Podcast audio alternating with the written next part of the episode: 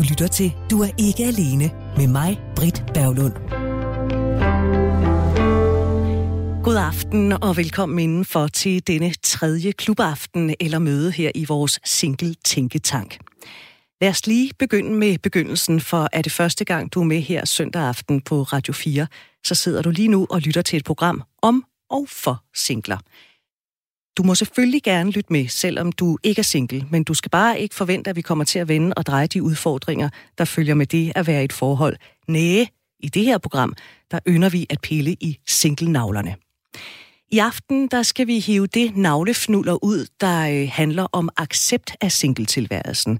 Er du 100% glad og tilfreds med din singletilværelse, kan du med hånden på hjertet sige, at du hviler fuldstændig i det liv, du lever. Jeg kan ikke. Jeg er glad for mit liv, men jeg synes, at øh, jeg har egentlig nogle rigtig gode ting kørende. Men jeg kan godt mærke, at når jeg for eksempel er sammen med min bror, der har den her helt klassiske kernefamilie med kone og to børn, så synes jeg, at jeg er hende den mærkelige faster, der stadigvæk er alene. Jeg er familiens tante Møge anno 2019. Ikke at de siger det højt, i hvert fald ikke til mig. Men der er et eller andet i mig, der nu har gjort, at jeg i nogle år har følelsen af, at jeg, er lidt skæv på den. Jeg passer altså ikke helt ind, og måske er jeg et sted på vej hen, men jeg ikke aner, hvor det er. Eller hvad jeg specifikt mangler for at kunne sige, at ja, jeg hviler i mit liv og også i min singletilværelse. Så på et tidspunkt, så var der en, øh, en pros, der gik op for mig. Måske er det den ubetingede kærlighed til mig selv, det halter med. Måske er jeg for let på virkelig, når jeg bliver mødt med et spørgsmål som for eksempel, hvorfor har du ikke en kæreste? Fordi det kan gøre, at jeg sådan vakler lidt og tænker, at jeg falder uden for normen, samtidig med at jeg så kan kigge på skilsmissestatistikkerne og så se, at jeg bør jo faktisk ikke være alene. Derfor hedder det her program også, du er ikke alene. Men det er der selvfølgelig ikke noget galt med, men jeg er nok også sådan en type, der indimellem har brug for at få at vide, at jeg er på rette vej.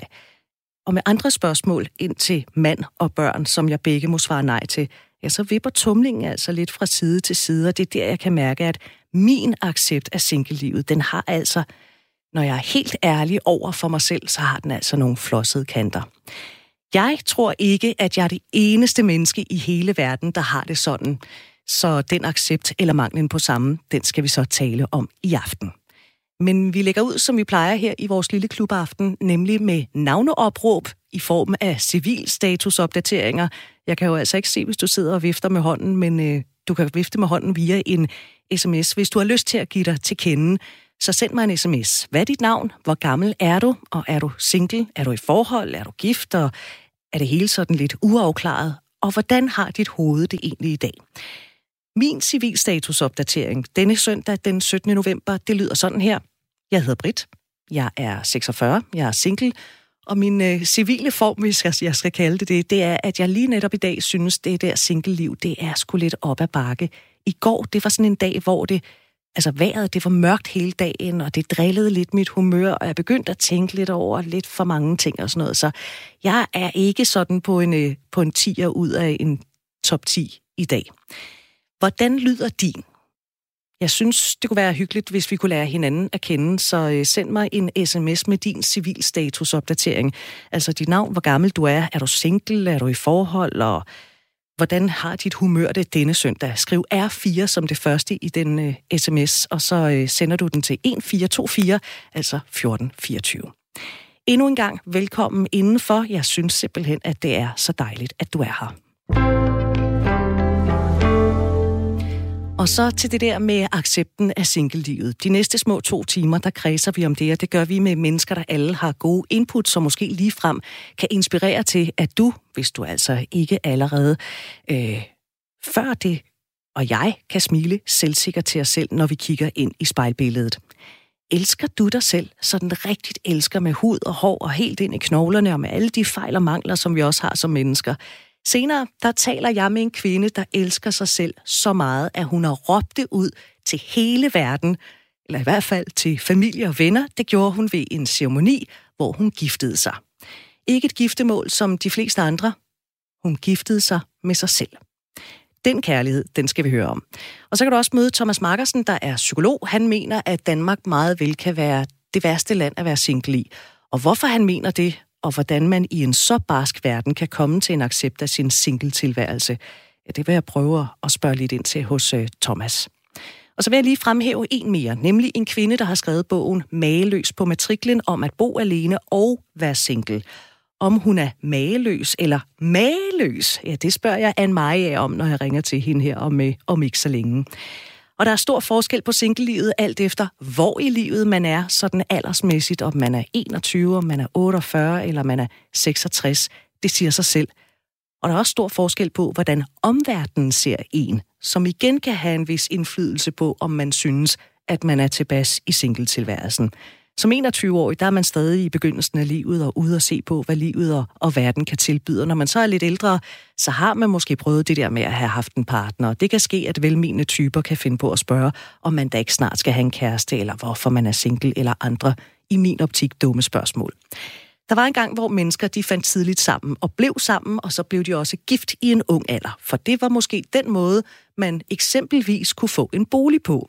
Hvis vi øh, kigger tilbage i 1950'erne, der skulle man være gift og vente barn for at få anvist en bolig i Københavns Kommune. Der var nemlig ikke boliger til alle. Og dengang mere end i dag, der var det nok normen, at man havde en ægtefælle. Så hvordan så det omgivende samfund på en, hvis man var single dengang?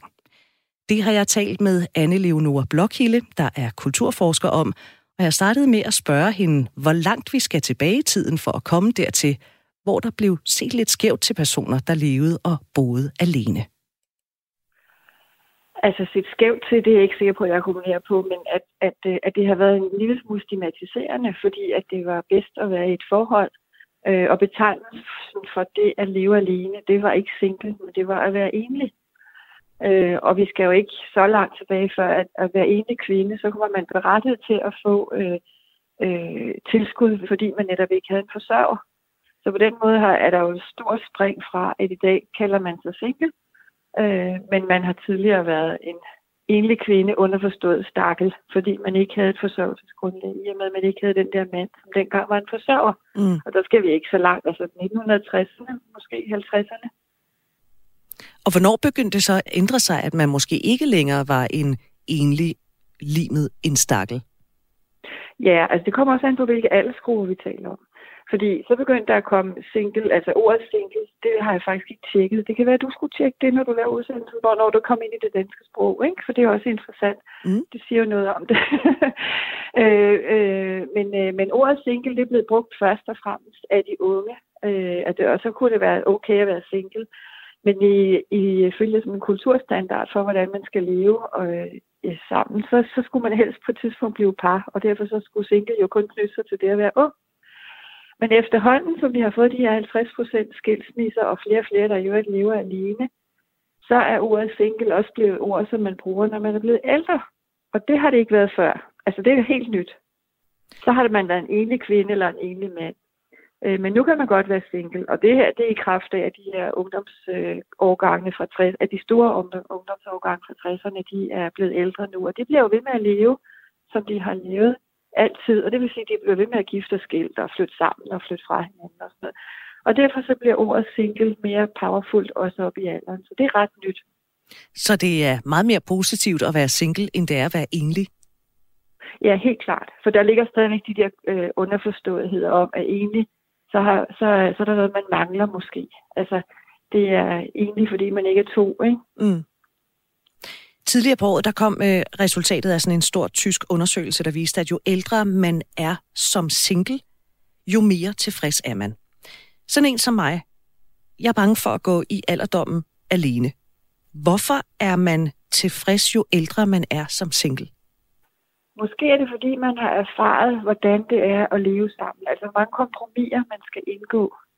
Øh, og så er det så, altså, virkelig meget vigtigt i det her, det er, øh, det er økonomi. Altså for det, jeg sagde før om at være enlig, det handler jo også om økonomi. Altså det var fordi, man havde brug for at være to, men, og især hvis man var kvinde, havde man brug for at have en forsørger, for sådan var samfundet struktureret dengang. Men det er det ikke længere, og nu er der så to forsørgere, som begge bidrager til det, vi har som standardfamilieliv. Øh, men i og med, at, øh, at man godt kan klare sig alene, vi har fået mulighed for et velfærdssamfund, hvor at øh, egentlig godt kan klare sig, og vi har mange små boliger, øh, måske ikke lige nok, kan man sige, men vi har i hvert fald mange små boliger, og man har mulighed for at klare sig som single, så bliver det, så bliver det en, fordi det er en økonomisk mulighed, så kan man begynde at vurdere, jamen, hvor meget vil jeg egentlig indgå og lave kompromiser, som det altid indebærer, når man skal bo sammen med andre.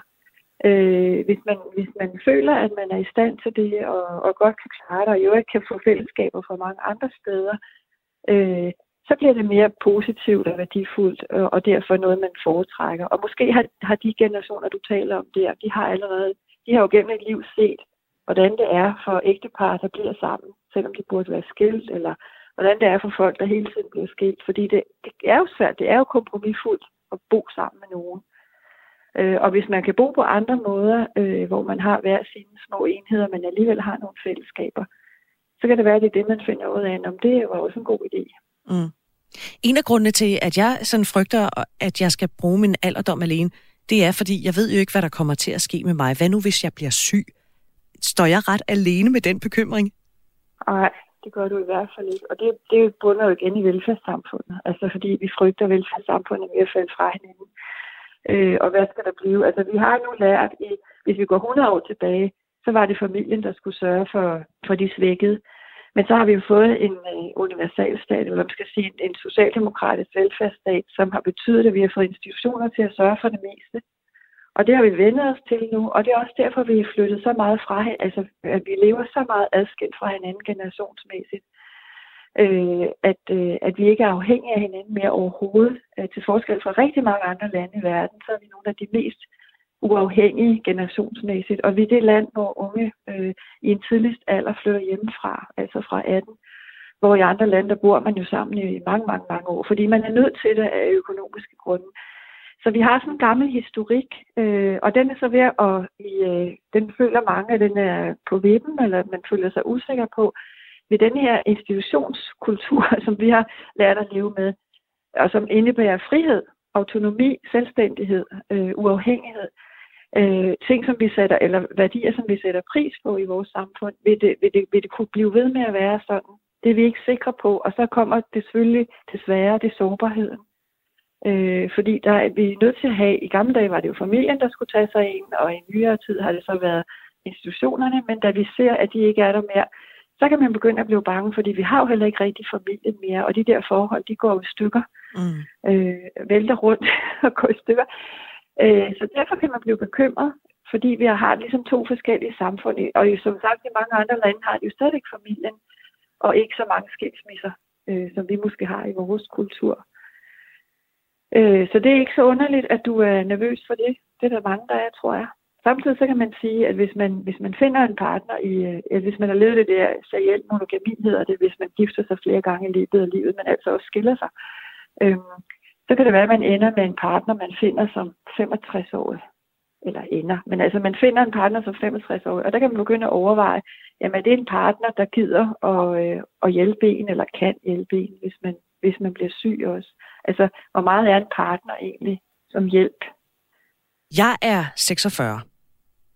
Men der er øh, mange svage øjeblikke, hvor jeg ikke føler mig som en på 46, men måske nærmere som en på 28 eller 30 år.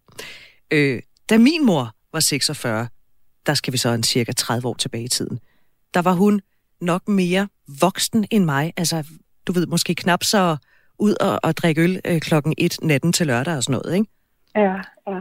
Hvor meget har det her at gøre med, hvordan vi opfatter os selv? Så selvom du er 60, så kan du måske føle dig som en på 42. At vi er glade for at være alene, og vi accepterer at være alene. Det behøver ikke at være, hvilken alder du har. Altså det kan være begge dele. Det kan både være, hvorvidt du lever alene, og du føler, at du skal sidde hjemme sammen med din øh, sofa, øh, tørvetriller, eller om du... eller, fordi det kunne være den ene forhindring i, at du går ud, men den anden forhindring, det kan være, at du tænker, at du er for gammel. Det er ligesom to ting i det, du siger nu, ikke? Lever vi livet mere i dag, end vi gjorde for en 30-40 år siden?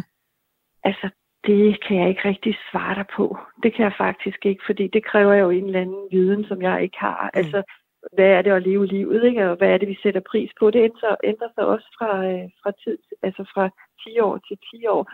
Men altså, vi er, jeg er helt sikker på, at vi er blevet påvirket af den, hele den bevægelse, der var i 60'erne og 70'erne, som er mere autonom, altså vi, vi værdsætter vores autonomi, og vi værdsætter at, at lave festlige ting sammen. Hvor i før i tiden, der har man også lavet festlige ting sammen, men måske mere baseret på familieliv. Og, og så også meget foreninger, det har vi også stadigvæk. Man mødes også meget i foreninger.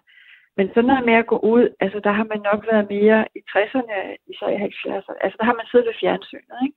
Der sad man ved fjernsynet. Mm. Det tror jeg ikke så mange gør mere. Altså som du, så render man på hvert, altså hvad man nu laver, så render man ud og laver alt muligt. Men det er svært at sige, om man lever livet mere, fordi hvad er det at leve? Altså de mennesker, der levede for 50 år siden, de har forhåbentlig også synes, de levede livet godt. Det sagde kulturforsker Anne Leonore Blokhilde. Og undervejs, hvis du blev mærke i det, jamen, øh, så gav hun mig en lille opgave, nemlig hun foreslog, at jeg skulle prøve at finde ud af, hvornår ordet single det blev optaget i ordbogen. Den nød, den har jeg ikke lige kun knække, men umiddelbart så ser det ud til, at ordet single om enlige personer, det begyndte at blive brugt i vores sprog i 1969. Så kan du altså tage den oplysning med dig videre. Og blandt de tusindvis af singler, vi er her i, øh, i aften, lad mig lige tage den her civilstatusopdatering, det er Silas på 36 i et eksklusivt venskab med ekskæresten. Det er kompliceret, skriver Silas. Tak for den. Blandt de tusindvis af singler, vi er samlet, der er en kvinde, der har skrevet en bog om at være single. Udover at være forfatter, så er hun journalist og foredragsholder. Hun er sjov, hun har skrevet revytekster, lavet tv-satire, og så har hun også haft nogle fingre med i flere teaterstykker. Hun er mageløs på matriklen, som titlen på, øh, på bogen er om singlelivet. Anne Maja, velkommen til Du ikke alene. Tak skal du have. Jamen, det er rigtigt. Jeg har premiere på min... Ja, den har jeg, jo, jeg har altså selv skrevet mange forestillinger med at sige. Den fjerde har premiere her. Den, der hedder mm, Modne Damer i Morgenkåbe. Jeg lige tillade mig at lave lidt reklame. Modne Damer i Morgenkåbe, den, øh, der har premiere her 8. februar. Altså, Nå, men det var et sidespring. Ja, og du har altså noget med de der M-ord, altså, fordi modne damer i morgenkåber, det rimer nej, næsten på maløs på matriklen. Det er frygteligt med, med bogstaveri. Jeg, jeg ved godt, de er litterære typer, de siger, at det er ikke fint, men jeg kan ikke lade være. Det er også med liv. Jeg har også noget med liv i sproget, når jeg underviser i, sprog, i bedre sprogbehandling og sådan noget. Jeg er frygtelig, jeg kommer aldrig, jeg kommer aldrig op, jeg er aldrig optaget i det danske akademi, det er helt sikkert. ja, det er fint nok. Men ved du hvad, du er optaget ja, i vores klub. Ja. Det synes jeg egentlig også er det, det vigtigste godt, i hvert fald. Ja, i det her. ja, det er et dejligt selskab. Anne-Maria, i nogle år, der gik, ja. du, øh, der gik du rundt med en idé om, at det der med at bo alene, det, det var bare en fase. Altså, det var bare ja, så på et eller andet tidspunkt, så, så gik det ja. op for dig, at du ikke havde med. trykket på en pauseknap. Altså, ja, ja, altså efter jeg, jeg blev skilt, og så tænkte jeg, at jeg faktisk så gik jeg sådan ud af en og for, jeg vil sige, at jeg var sådan, har været seriemonogam i længere perioder. Altså, hvad hedder det? Men efter det sidste, sådan, hvad skal jeg sige, have nogle affærer, øh, og nogle, og, hvor jeg tænkte, nej, jeg synes ikke rigtigt, det fungerer det. Og så, så, tænkte jeg, så gik jeg sådan lidt rundt og tænkte, man skal jeg så rende rundt her altid? Og det ved jeg ikke, om jeg skal, men jeg i hvert fald har kommet for længst kommet overens med, at det er sådan, mit liv har formet sig i, i hvert fald de sidste 20 år, at, øh, at jeg har boet for mig selv. Og det øh, opdagede jeg så, at det er der ikke spor, noget, der er spor mærkeligt ved. Det er der en hel masse andre, der også gør. Og det er jo fordi tingene har ændret sig, og vores vilkår, vores kvinders vilkår også har ændret sig. Mm. Og så at man så øh, også lærer at afdramatisere det, fordi det tog mig tid at, at prøve at afdramatisere det der med at bo alene, hvis du forstår, hvad jeg mener. Nej, hvordan afdramatisere? Altså, du ved, det der med, øh, nu læste jeg forleden dag, der var i, jeg tror det var i politikken, hvor der var en, der skrev, at han havde været alene i biografen. Og det skrev han en helt klumme om, at han er alene i biografen. Altså, hvis jeg skulle skrive klummer om de gange, jeg har været alene i biografen, så ville der komme en i hvert fald et par gange om måneden. Altså, du ved, det er jo sådan lige, og når jeg har lige to timer, men altså for nogen er der nogle ting, man ikke gør alene, og dem har jeg gjort op med. Det har jeg fuldstændig taget dramatikken ud af. Mm. Jeg går i teater alene, jeg går, går i biografen alene, og jeg går for den sags skyld også ud og, og spise alene, og jeg rejser alene. Men det her med at nå frem til, at det ikke længere var en fase, altså det var i virkeligheden, så ja. tog du bare en bid af livet hver dag. Hvor lang tid tog ja. det at komme dertil? Ja, det ved jeg da ikke. Det tog sådan lidt, jeg tumlede lidt rundt i nogle forskellige øh, for, forhold og sådan noget, og øh, ja, det ved jeg ikke. Det har vel taget, øh, jamen det har vel taget, ja, det ved jeg ikke. Det har nok, altså fra jeg besluttede det der, det, har, det er nok 20 år siden, og så at komme come to terms with it, som de siger over i Amerika. Altså, ligesom, det er nok 15 år siden. Mm. Vil jeg tro sådan, ikke? Og, jeg, og mit liv udviklede sig også meget mere fornuftigt, efter jeg havde fundet ud af det. Altså, jeg begyndte at gå ind i noget, øh, hvad hedder det, øh, frivilligt arbejde. Jeg engagerede mig i, i, øh, i rumænske børnehjemsbørn. Jeg fik en plejesøn, kan man sige. Jeg blev kontaktfamilie med en dreng, som i dag betragter mig som sin mor. Altså pludselig skete der en hel masse, fordi jeg begyndte at søge ud nogle andre steder end dem, der ligesom ligger lige for, hvis du forstår, hvad jeg mener. Mm.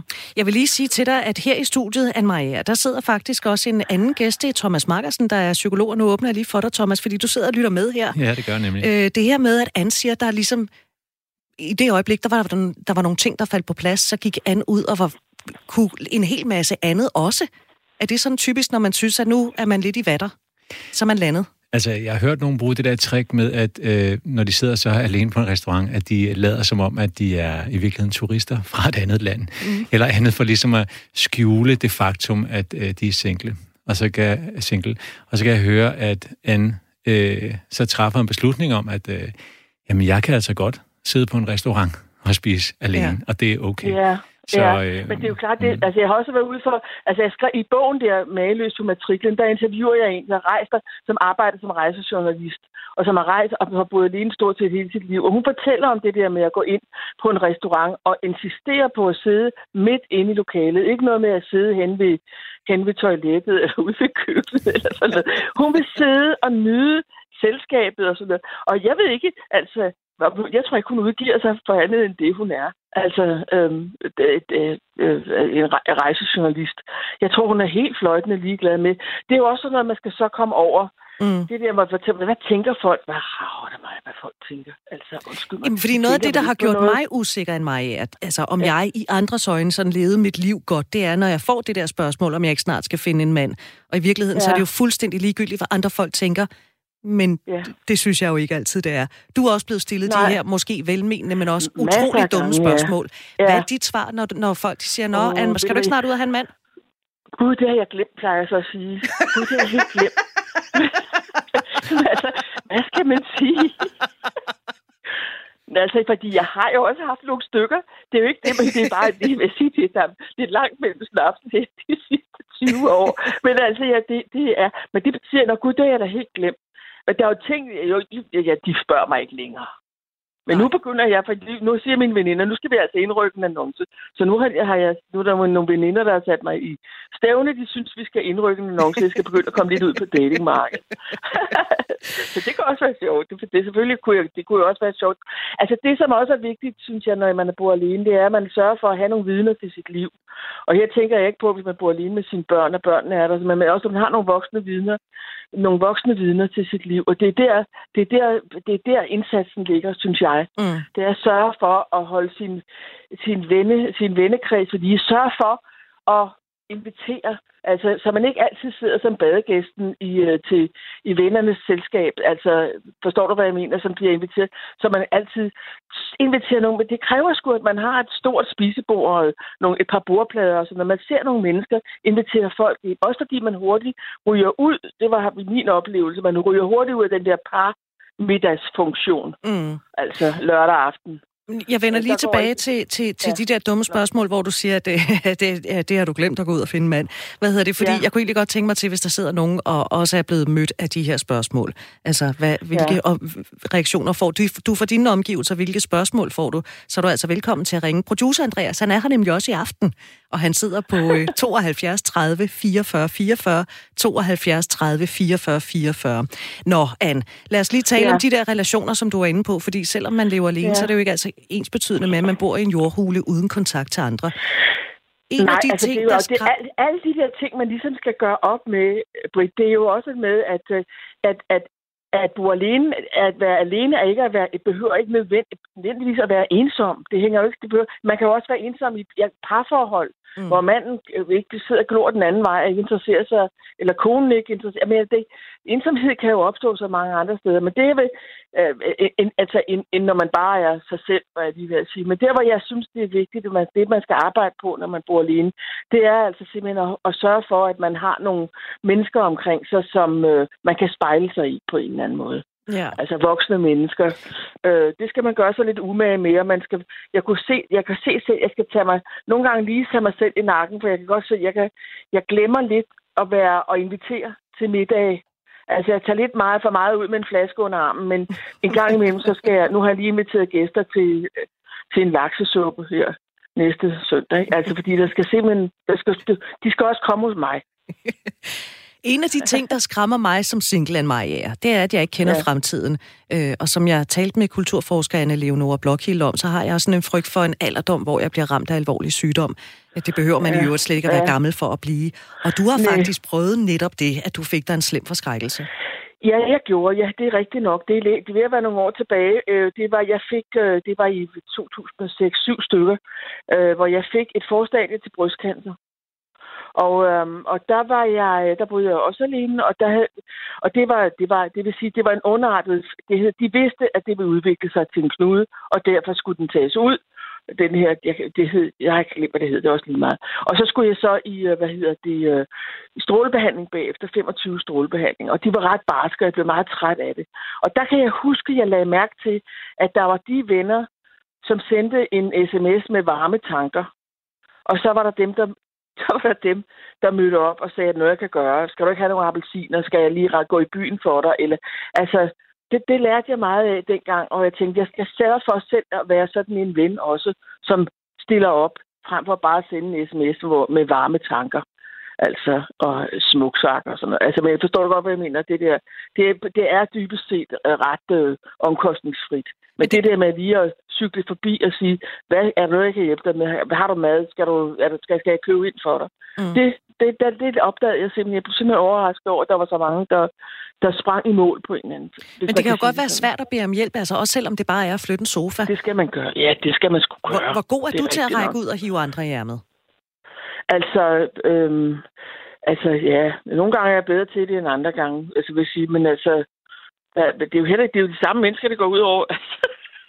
man bliver nødt til at variere lidt. Men, men altså, jeg, jeg synes, øh, altså, jeg kan, hvis det er noget med min bil og sådan noget, altså, der, der kører den bare på værksted, ikke? Mm. Så, øhm, øh, hvad hedder det? Øh, ej, ja, jeg synes sgu, nej, det, jeg, jeg prøver virkelig altså, at, at bede om, om hjælp og tilbyde min hjælp også. Mm. Men, men jeg kan godt blive lidt uh, forsigtig indimellem måske, og ikke rigtig ture. Jeg ved det ikke, men jeg, jeg kan bare huske dengang, at det lærte mig noget med, hvor jeg selv sådan, jeg er ikke bange for, når folk er syge, at tale med dem. Altså, nogen bliver jo helt hysteriske ved tanken om, at, at man har en ven, der er syg. Det, sådan mm. har det ikke. Altså, det, øhm, det må jeg indrømme. Det, det, det er jeg slet ikke spor bange for. Jeg kunne godt tænke mig lige at hive Thomas øh, på banen igen. Thomas Markersen, der er psykolog og sidder her i studiet. Det her med ja. at gribe ud efter hjælp, Thomas. Mm. Hvorfor kan det være så pokker svært? Øhm, den første tanke, jeg fik, da jeg sad og talte, det var, at øh, der er noget ved single-livet. Når man bliver rigtig dygtig til at kunne det hele selv, mm. så kan andre godt få sådan en fornemmelse af, at man alligevel ikke rigtig kan spille en rolle i deres liv. Ah, at man, jeg har ikke ja, rigtig brug for dem. Og ja. Anne har ikke rigtig brug for ja. dem, fordi hun kan også selv klare det hele. Ja, og det er som om... Jeg kan, der er så mange ting, jeg ikke kan klare. altså, således, øh, jeg synes, du lyder som en verdensdame. ja, jeg synes også, det lyder som om, du kan klare mange ting selv. Men hvad hedder det? Så der, så der er selvfølgelig det fænomen på spil, at, at uh, andre skal kunne opleve, at de kan spille en rolle. Ja. Og det er, hvad hedder det, um, det kan man vel måske godt spille en lille bit smule på, som ja. Anne Maria. Ja, ja, ja, ja. Altså, jeg, altså, for eksempel, altså, nu har jeg i 14 dage ville, øh, hvad hedder det, øh, save min øh, sommerfuglbusk ned. Øhm, det er ikke er der nogen på linjen nu?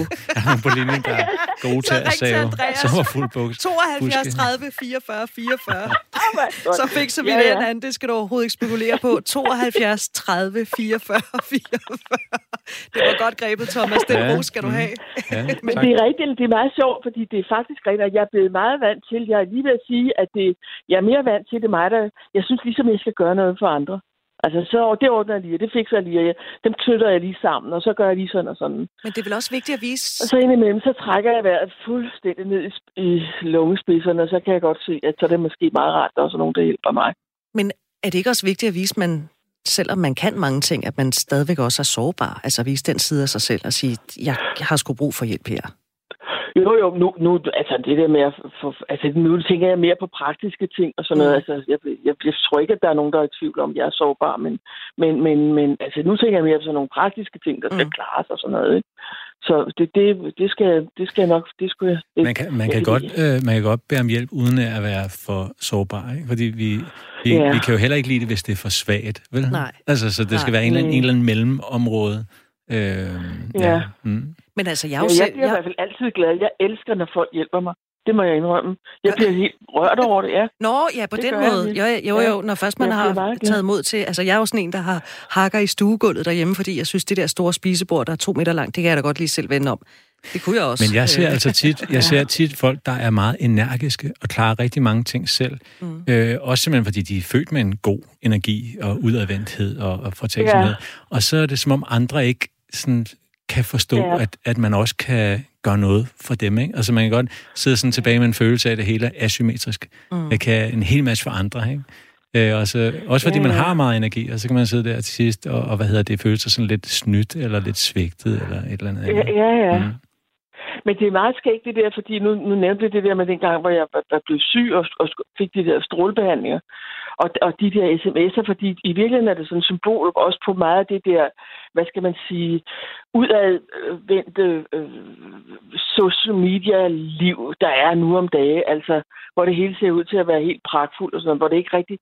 Det er lidt omkostning, for jeg melder mig også til, jeg ved ikke, alle mulige ting på Facebook. Hvor jeg tænker, gud, det er halvdelen af de arrangementer, jeg melder mig, dem kommer jeg aldrig til.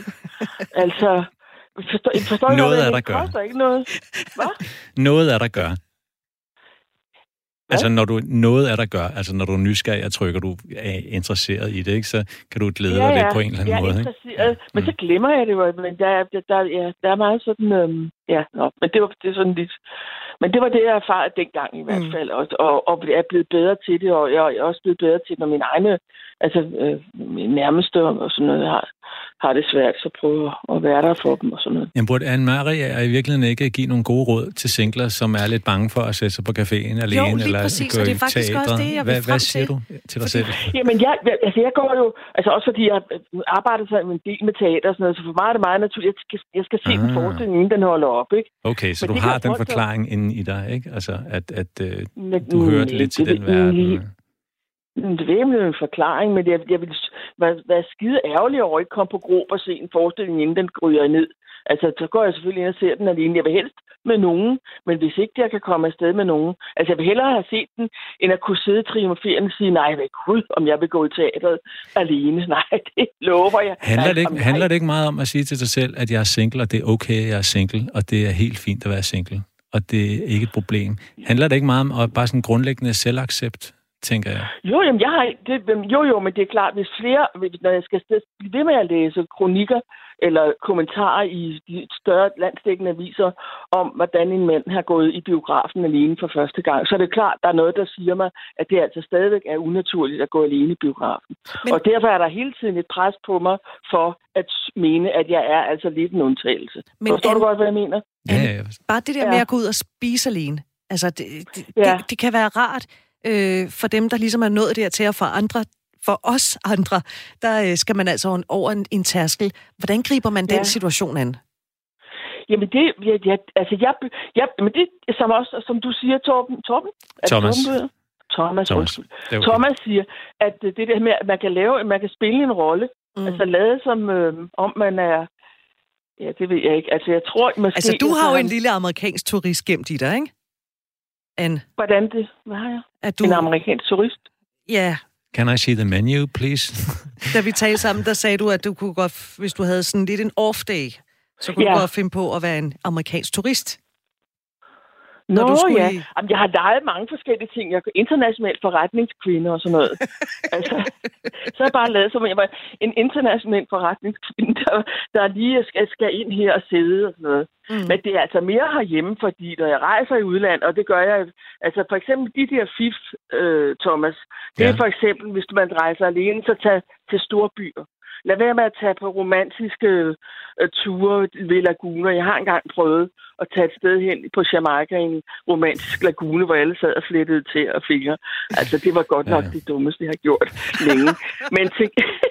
det var frygteligt. Men, der var det, men det er sjovt nok, fordi der oplevede jeg så også, der var så nogen, der sad og så der var nogen, der sad, der var fire par, der sad og så, og jeg sad der og forsøgte at se ud som om, det var det mest naturlige i hele verden, at sidde mutters alene ved sådan, øh, ved sådan et bord der. Øh, men de, her, de, kom så, de kom så, de kom over og sagde, ved du hvad, du skal sgu ikke sidde der alene, kom over til os og spis. Og det er jo noget, amerikanerne gør. Altså, det er jo, jeg, jeg, jeg, jeg er ikke sikker på, at det ville ske herhjemme. Mm. Øh, men det, det gjorde de så, så sad de så der og slakkede her på Tansup, hvorfor jeg var alene der, og så hvad der var sket og så videre, ikke? Øhm, men normalt så tager jeg afsted til store byer rører mig i nakken. Jeg, jeg kan, altså det, og det, du ser det også i Paris, går folk ud og spiser frokost alene. De går sikkert også ud og spiser middags aftensmad alene. Øh, de går hvad de der frokoster, for eksempel, hvor, hvor man sidder på en fortorvsrestaurant i Paris, hvor hele fortorvsrestauranten er indrettet, så man sidder med front alene ud mod avenuen og ud mod boulevarden. At der er ikke et ikke kæft, der spekulerer på, at der sidder et menneske alene og spiser. Mm. Nej, men det, i Frankrig, det gør de bare. Øh, nu ved jeg ikke så meget om USA, jo lidt, men i Frankrig ja, ja. har man jo også, øh, man har sådan en slags, øh, hvad hedder det, øh, at livskvalitet kan være et mål i sig selv. Ikke? Altså, det, det kan være et mål i sig ja. selv at sidde i solen. Ja. Det kan være et mål i, sig, ja. i de der parker, hvor de har stole stående ja. over det hele, hvor folk sidder og sluder ja. eller kigger. Ja, ja. Det, er sådan, de kan, det kan de sagtens, det vil, man ikke, det vil man ikke rigtig kunne se i Danmark, tror jeg. Nej, det er rigtigt nok. Det er simpelthen, jeg går ud fra, at det måske er noget, der kommer efterhånden, som vi måske bliver mere kosmopolitiske. Eller sådan. Vi er for effektive. Vi er simpelthen ja. så effektive. Vi er så effektive, at vi alle sammen er blevet singler, og så står man pludselig der. Hvordan gør oh, man nej, det effektivt? det må du slet ikke sige. Det må du slet ikke ja. sige, det der. anne Maria, er der slet ikke noget, ja. du er loren ved at skulle kaste ud i alene? Jo, det er der sikkert nok. Andet end altså... den der sommerfuldbusk. den skal Nå, hun ja. nok få hjælp til. Jamen, altså... det tror jeg også. Altså, hvad hedder det? Jamen altså, jo, jo, det, Altså, jeg, jeg vil sige, jeg har også lært i de her år, har jeg lært også, at jeg kan holde mit eget selskab ud i fem dage, så kan jeg ikke holde ud. Så vil jeg videre, så må jeg hjem. Mm. Altså, altså, når jeg tager til store byer, når jeg, hvis jeg tager en tur til Paris, eller tager en tur til Bruxelles, eller øh, London og sådan noget, jeg kan sagtens, jeg kan godt klare, men nu er det også, fordi jeg taler, jeg taler meget med folk. Jeg, jeg, og det gør man jo meget i udlandet. Så sidder man og snakker sammen. Så sidder man og snakker lidt på caféen og sådan noget. Og nogle gange gør jeg det også i bussen her. Folk, folk kan også se, folk de synes, hun er da godt nok skør hende der. Øh, hvis jeg begynder at sidde og snakke med folk. Men det gør jeg tit, øh, og det, altså tit, der var for, i sidste jul, eller forrige jul, og var der var, man tænkte, gud, det var da egentlig meget skægt, med sådan, det der, alt det der, der var sådan julepynt, og med, at øh, buschaufføren havde en nissehue på, og så begyndte vi at snakke om gamle julesalmer, mig og hende, jeg sad ved siden af, og sådan noget. Jeg kommer, jeg kommer nemt i snak med folk. Mm. Øhm. Det er også interessant med det kosmopolitiske, som du nævner. Nu er der så mange danskere, der har været ude at bo i udlandet. Der må være rigtig, rigtig mange, der kender til den fornemmelse af, at man kan være gode venner efter en halv time i det her lidt mere ja. kosmopolitiske miljø. Men det, det, det, det giver ikke, det er ikke sådan, at folk tager det med hjem. Altså, det, nej, det opstår ikke, ikke rigtigt. Altså, ja, nej, det kan godt være. Det kan godt være. Altså, det, øhm, Altså, ser du det, ser også... du det i Danmark? Altså, jeg synes ikke, jeg ser det særlig mange steder. Måske på et, på et vandrehjem eller et eller andet, ikke? Altså, ja. øh, et ja. eller andet sted, hvor der er mange udlændinge. Ja, fordi så er det, fordi det ikke kun er danskere. Ja, så er det, fordi det ikke er danskere. Ja, ja, ja, ja det er rigtigt nok. Men de kommer måske det på tid, det ved jeg ikke. Men det, det er i hvert fald, øh, altså i hvert fald, og så kan jeg, da jeg, jeg, jeg boede i New York i 80'erne, og skrev, øh, en, øh, skrev en bog om New York, øh, som, øh, hvor singlekulturen, den optrådte dengang. Jeg havde aldrig oplevet så mange singler, som der på Manhattan. Det var jo, det var, det var UP-tiden, Young Urban Professionals og alt det der. Og der boede hvert fald folk jo også, de var, de var singler alle sammen, for de var kommet til byen for at gøre karriere og blive til noget stort. Øh, Øhm, så det var simpelthen meget naturligt. Og den singlekultur følger vel egentlig stadigvæk byen. Nu er jeg ikke som helt fingeren så meget på pulsen med New York, som jeg plejer at have. Jeg var, jeg var i New York for nylig, og de har så travlt, ja. at jeg tror ikke, de, du ved, der, er, der er ikke nogen, der når forholde sig til det der. Der er så meget knald på, ikke? Altså, ja. Øh, øh, ja. Ja, for det var meget frem, Altså, det var almindeligt dengang øh, øh, at være det der single. Det hele singlekulturen startede måske der i 80'erne, men, øhm, men hvad hedder det? Øhm, men, men det er rigtigt nok, at det er, det, det, ja, den der afdramatisering, det er den, jeg synes, det er vigtigt for at, at få et godt single-liv. Det er, mm. altså, man skal ikke gå hele tiden og trykke sig og tænke, gud nej, det er nok underligt. Eller, det er det jo ikke en skid under, at de er over en million, der bor alene. Og hvis man tager dem med, der bor alene med børn, så er vi halvanden million eller sådan noget. Altså, det er helt almindeligt. Og, og så vil jeg øvrigt også sige, nu vil vi have proppen af, altså, altså min mormor for eksempel, fik min mor uden at være gift. Hvad siger altså, du? hun fik, min, hun fik min mor, min mor, min mormor føder min mor i 1927, og var stolt og rank og gik gennem byen. Hun, var restaur, hun blev restauratør, hun var på det tidspunkt, hun var uddannet byfist og arbejdede på Hotel Royal i Aarhus. Og hun startede sin egen bar i Aarhus, der hed Peters Bar, og hun var Anine Juliane Petersen. Og min mor voksede op med min mormor og en plejemor, og min mormor var, ja, altså stod ved det der øh, faderløse. Altså, han blev, han, er, han, er, han blev så fundet, og, og han erkendte faderskabet, men hun var alene med barnet hele sit, hele sit liv. Sådan. Så, så, så, der, så det er ikke, at det er jo ikke noget fuldstændig usædvanligt, det der med, at folk lever alene, og altså, Nej. Min mormor gjorde det, for eksempel. Mm. Altså. Må, må jeg stille et spørgsmål? Du har sikkert ja. skrevet meget, ikke? Altså sidder og øh, forfattet øh, ja, til. Ja. Bliver man ikke en lille smule bedre til at være med sig selv, når man skriver? Eller? Jo, det, det, det, det gør man jo så. Altså, man, man, det skal man jo være. Man skal jo kunne holde til, øh, så, altså, sig selv ud, skal man alligevel sige. Altså, man skal jo have fred og ro, og fred til at, til at koncentrere sig.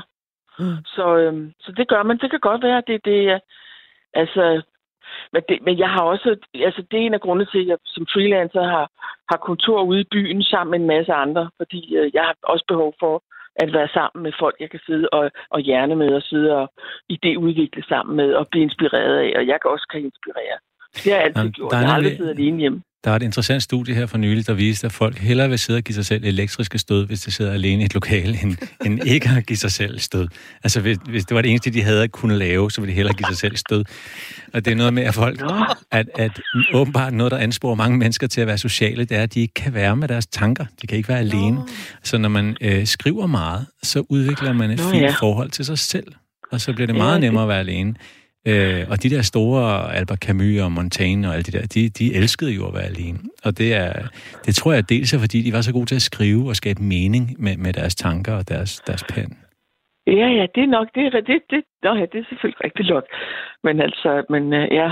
Så det er en Nå, opfordring det er, til singler, ikke? At begynde at sidde og skrive nogle lange postkort og nogle tanker, når de sidder I øvrigt, det, jeg tænker på, det var måske en mulighed også på et andet tidspunkt, øh, at øh, Peter Elsas har jo også skrevet en bog, om at, om, at, om at være alene i lang tid, apropos det der med at være alene med sig selv. Mm. Han er jo Peter Elsas, psykologen. Jo, jo, jo, jeg kender ham. Ja. Eller kender, du kender ham, jeg er blevet undervist af ham. ja, nemlig. Øh, øh, hvad hedder det? Han skrev en bog her for, hvad er det, et par år siden, der handler om, hvor han, han har boet alene meget sådan, øh, i, oppe i sådan nogle, på sådan nogle klostre. Og sådan Nå, nogle ja, ja, det er rigtigt. Ja. Det, ja. Mm. Øh, og fortæller det der med at være i selskab med sig selv i, i flere uger ad gangen, øh, i sådan nogle små... Øh, altså små aflukker og sådan noget. Ja, de lærer at rumme deres frygt og deres øh, øh ja, flim, flimmer, ja. flimmer hjerner, ikke? Ja. Men på et ja. eller andet tidspunkt, så gider man jo ikke at sidde og kigge ind i en klippevæg længere. Og så kommer man tilbage ja. til sine tanker i, i byen, eller hvad det er, man skal. Ja, ja. Men ja, mindfulness, ja. mindfulness meditation kan helt sikkert hjælpe folk med at være bedre til at være alene. Det er der ikke nogen tvivl ja. om. Og det er faktisk ja. ikke så svært endda. Der er nogle gode apps og sådan noget, man kan træne det. Nå, selv. det skal vi ja. også tale om, Thomas. Du ja, ja. ja, Calm. Der er en, der hedder Calm. Jeg har meget glæde af en, der hedder Calm. Jamen, jeg, jeg har mistet mange klienter på mindfulness-apps. Men det er... Og det, jamen, jeg anbefaler dem selv, ikke? Altså, fordi jeg synes, de giver mening, øh, og det er, ja. det er okay. Mm. Headspace er der også en, der hedder. Præcis. Jeg vil ikke nævne den, men nu, nu er den sluppet okay. løs. Jo, jo, men det må selvfølgelig kan man nævne den. Headspace. Anne-Marie, ja, ja. tusind ja. tak, fordi jeg måtte ringe til dig. Og lige, lige, et, lige et spørgsmål til sidst. Ja. Er du mageløs eller mageløs på matriklen? Hvad? Det er overlydshumor, Britt. Jeg forstår det ikke. det er fint. At... Kun hunde forstår det. Mageløs. M-A-H? Nej, om du er mageløs eller mageløs. Altså skøn på matriklen. Fantastisk på matriklen. Enestående. På Enestående på matriklen. matriklen. Jamen, det er jo det. Det er jo, jamen, det er jo der, ordspillet ligger. Det er jo, ja. det, det, er jo det, man skal tænke over. Ikke? Og, altså, det er jo der, den ligger. Altså, det er lige præcis på, det. Ja. Tak. Det her. Så det, det store spørgsmål vil jeg gerne have efterladet. Ved du hvad, det tager vi med os til, øh, til de sidste minutter af udsendelsen. Tak fordi, at uh, vi måtte ringe til dig, Anne. Det var og en, en, uh, en god søndag aften. Ja, tak i lige måde. Det er godt. Hej. Hej. hej, hej. Du lytter til Radio 4. Det gør du nemlig, vi er i gang med Du er ikke alene. Vi har netop sagt farvel til Anne Maj, og husk du er altså velkommen til at komme med indspark og spørgsmål og kommentarer og alt muligt andet. Uh, Andreas sidder stadigvæk klar ved telefonen 72 30 44 44 72 30 44 44, eller send os en sms. Du skriver R4 som det første, laver et mellemrum og skriver din besked, og så smutter du den afsted til 1424, altså 1424. Nå, Thomas Markersen, psykolog. Ja. Nu skal vi have noget hjælp til, hvordan man kan acceptere sit single-liv i den der fuldstændig fuldfede version i øh, alle regnbuens farver, ikke? Mm-hmm. Og det er jo ikke forstået på den måde, at man skal afskrive nogensinde at ende i et forhold. Det er ikke det, det handler om. Det handler om, at man ligesom finder sig til rette i den tilværelse, man lever lige nu, og ikke står med det ene ben på vej hen mod noget, som man måske ikke ved, hvad er, ikke? Jo, der er i hvert fald noget med, at hvis du øh, selvfølgelig, hvis du leder efter den komplette kærlighed og en til at gå i seng, seng sammen med om aftenen og holde jul med osv., at øh, hvis du hele tiden leder efter det, så kan du godt gå hen og befinde dig i en eller anden mangeltilstand hele tiden. Det er jo hverken sundt eller sjovt. Så selvfølgelig skal man stræbe på at have det godt. Uanset hvad situationen er på en eller anden måde, skal man stræbe efter at have det godt. Og nu, nu bliver jeg helt trist, fordi jeg tænker, det handler jo, det handler jo om nuet. Det kan jo godt være, at man gerne vil have en kæreste. Altså på et eller andet tidspunkt, når nu vedkommende tilfældigvis kommer forbi, eller man møder vedkommende på en eller anden dum dating-app eller noget andet. Men kan man ikke acceptere sin tilværelse 100% der, hvor man, man er nu, men stadigvæk være åben over for andre muligheder. Du sidder og så rynker du din bryn frygtelig meget, og så tænker jeg, at jeg er virkelig på vildspor her. Nej, øh, det, man er ikke særlig attraktiv, hvis man ikke øh, sådan accepterer sin situation. Vel? Så hvis man... Øh, at, det, det giver sig selv. Ikke? Altså, du skal ikke være desperat. Nej, Eller, altså, det kan virke nej, lidt forkert. Altså, nogle gange må en kvinde godt bare være desperat. Det kan godt virke. Men, øh, men som, mand, som, som mand skal man i hvert fald ikke virke desperat. Vel? Man skal mm. kunne vise, at man, man har, øh, som man siger til børn, finde en interesse og blive interessant. Man skal finde et eller andet, man kan gå op i. Noget, man synes er hyggeligt og sjovt og okay. godt. Og det, så kan andre kigge på det og tænke, hmm, kunne jeg tænke mig at være med til det? Okay. Øh, så, så gør sit liv interessant. Det er, det er, hvad hedder det, og så har man det jo sjovt med det, mens Jamen, man gør altså, sit liv interessant. Jeg synes bare, allerede store lektier for, ikke? Allerede store opgaver. Hold lige den tanke, vi vender tilbage til det. Fordi for at, ligesom at bygge noget op, så skal vi rive skidtet ned, og så bygger vi det op, ikke? Og jeg sagde i begyndelsen af udsendelsen, at du, Thomas Markersen, psykolog, siger, at Danmark måske er et af de værste land, lande at være single i. Er du sød lige at uddybe den påstand? Fordi der kan jeg godt blive lidt trist på egne og medsinglers vegne, hvis man altså ikke har sat sig for at være alene resten af sine dage. Hvorfor er det det værste land? Jamen selv hvis jeg er på Island, jeg er halvt islandsk, selv hvis jeg er på Island ude på landet, og jeg siger, at i Danmark er vi mere reserveret, end I er, ikke? Altså, så de, de nægter at tro det, fordi de føler sig så reserveret, nogle af de her steder ude på landet. Men vi er faktisk de mest reserverede mennesker i verden, baseret på nogle nye undersøgelser. Altså, det eneste land, hvor det måske er sværere at få venner, det er øh, Kuwait, tror jeg baseret på undersøgelser af mange tusind expats, altså folk, der bor i øh, du ved, andre lande, end de er født i. Ja. Øh, så det er meget svært at blive lukket ind i nye venskabsgrupper i Danmark. Det er fantastisk svært. Og hvad hedder det? Det vil så sige, at hvis du er single, måske endda især single mand, efter en skilsmisse, hvor kvinden, hun, du ved, det er hende, der har holdt alle relationerne ved lige, så kan man godt være meget på herrens mark. Ja. Så Danmark er helt sikkert et af de lande, måske det værste land i verden at være single i. Altså, bortset fra, at vores økonomi selvfølgelig er fin, og la, la, la. men rent socialt er det en af de værste lande at være single i. Men Thomas, vi bliver ved med, og det har vi jo sagt i mange år til os selv og til hinanden, at vi er jo simpelthen det lykkeligste folk. Vi er så åbne over for hinanden. Vi elsker når der kommer nye til landet og sådan noget. Nu sidder du og rynker brynen igen. Lever vi på en løgn? Altså, jeg har da tidligere hørt, at vi har sagt, at vi er jo åh, så åbne. Vi kan i hvert fald konstatere, at vi er reserveret. Altså, jeg har jo mange klienter også fra andre lande, øh, hvor jeg må kigge på dem. Jeg kigger på dem i øjnene og så siger, prøv at høre, du bliver nødt til at øh, have tålmodighed. Det kan godt tage flere år at opbygge venskaber her i Danmark. Øh, og især hvis du er fra lande, hvor man er mere meget sådan frimodig i Brasilien eller sådan noget, så, så kan det være endnu mere sådan, uh, chokerende. Mm. Det tager altså rigtig lang tid. Altså, det er som om, at de venner... Det, man hører udlændinge sige, og det er amerikanere eller hvad vi er, det er, at uh, de venskaber, som venskabsgrupper, som de prøver at komme ind i, det er nogen, som har kendt hinanden siden folkeskolen. Og de har ikke rigtig skiftet ud i de der venskabsgrupper. Så vi er meget tribal, vi er meget, sådan, uh, vi er meget klikkeagtige her i landet. Mm er vi også et samfund af egoister, der synes, det er helt fantastisk at pille i vores egne navler. Med den ene pegefinger, og så med den anden, der kan vi pege alle de andre. Hvad tænker du på her? At vi, altså, vi går enormt meget op i os selv, og så har vi travlt med i øvrigt, hvad alle de andre laver, og ligesom at bagtale, og kaffemaskinesnak, og printersnak, og alt det der. Det ved jeg ikke, men vi er i hvert fald ikke særlig gode til at invitere nye mennesker ind i vores øh, flok, ind i vores mm. flokke. Øh, og det er, øh, det er et eller andet, jeg, jeg ved ikke, om det er noget, der kan, om det er noget, der vil blive lavet om i de næste mange generationer.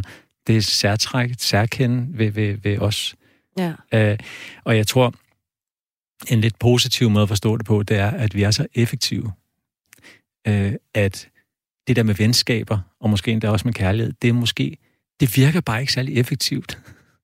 Så derfor prioriteres det ikke. Det er jo trist. Ja, det, det er, hvad hedder det, ligesom vi talte om Paris lige før, der sidder de jo rent faktisk og sluder i parkerne. De behøver hverken, øh, hvad hedder det, øl eller, eller trikoter at løbe i. De sidder simpelthen bare og hygger sig med hinanden.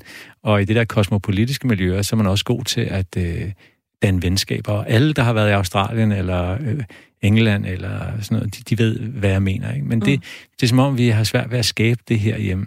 Jeg tror, at det, jeg har håb om, det er, at øh, Facebook og andre sociale mediesteder som den slags, øh, kan skabe nogle øh, øh, rigtig gode, fede miljøer for singler. Øh, jeg coacher jo mange singler, og sender dem ud øh, i, i verden, og de kommer tilbage og fortæller om sådan nogle cocktail-ting, øh, som de er ude til med andre singler og alt Så man, man, man, man kommer, ja, det virker ikke som om, man kommer ind den traditionelle vej ind i, hvad hedder det, øh, det sociale i dag som single. Det virker lidt mere som om, at, at det skal ske via sådan nogle nye ting. For eksempel mm. sådan nogle singlegrupper, vinsmagning, eller øh, et Friday night skate, eller øh, hvad det end er, altså, som er sådan organiseret på kryds og på tværs af alle mulige folk fra Birkerød og Slagelse, og jeg skal komme efter dig. Men er det ikke min egen skyld, hvis jeg ikke ser Irene fra badminton eller Tony fra koret? Altså starter det ikke med mig selv, at jeg ligesom også skal sige, hey Irene, har du lyst til at gå ud og drikke en kop kaffe med mig?